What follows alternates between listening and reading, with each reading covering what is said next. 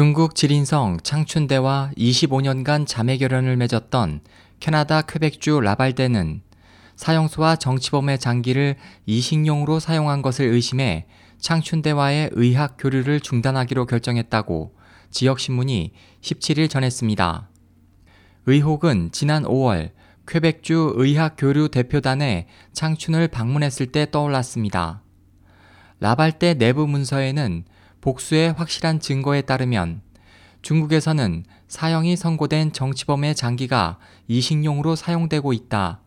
의혹이 불식될 때까지 중국과의 의학 교류 프로젝트를 중지한다고 기록돼 있습니다. 두 대학은 의과대 교환 학생 제도 등 교류 활동을 오랫동안 해왔습니다. 올해 5월 창춘시 방문 후 라발대 의대 이반 두빌 외과부장은 병상 3,500개의 대형 병원에서 수차례 신장 이식 수술을 연습했다고 말했습니다. 중국에는 비즈니스 목적으로 장기 이식용 장기를 적출하기 때문에 정치범을 포함한 죄수들에게 사형이 집행되고 있다는 의심은 평소부터 있었다며 두빌 부장은 장기 제공을 위한 사형 선고를 생각할 수 없다. 중국이 그렇게 하고 있는지 나는 모른다.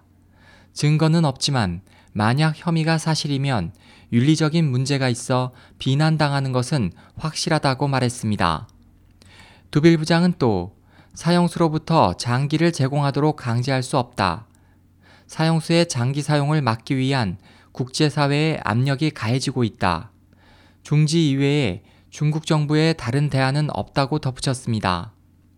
중국의 장기 적출 문제를 세계에 제기한 데이빗 킬고어 캐나다 전 아태 담당 국무장관과 데이빗 메이터스 캐나다 인권 변호사가 작성한 보고서에는 부당한 이유로 수감된 파룬궁 수련자들의 장기가 살아있는 채로 탈취되고 있다.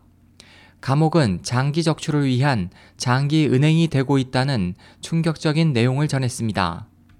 이에 대해 중국 정부는 모순된 설명을 반복해왔습니다.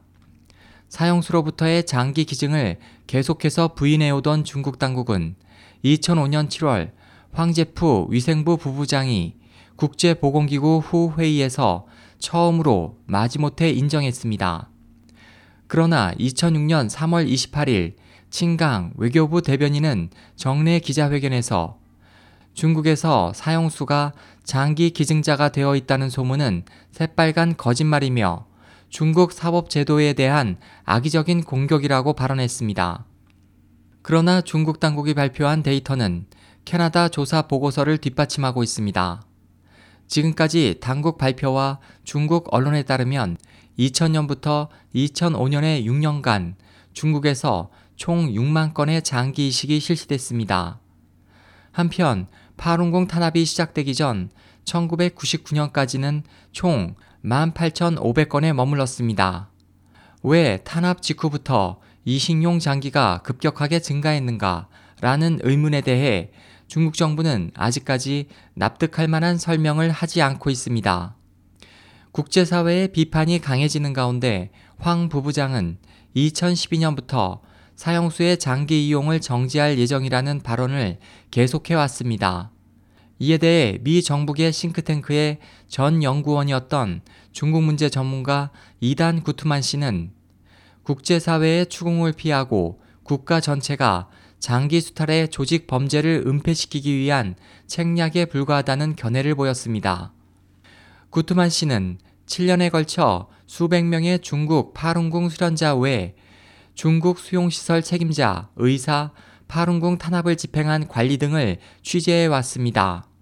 그는 올해 8월에 발간한 저서 대학살에서 지금까지 6만 명 이상의 파룬궁 수련자들이 장기 적출의 피해자가 되었다고 밝혔습니다.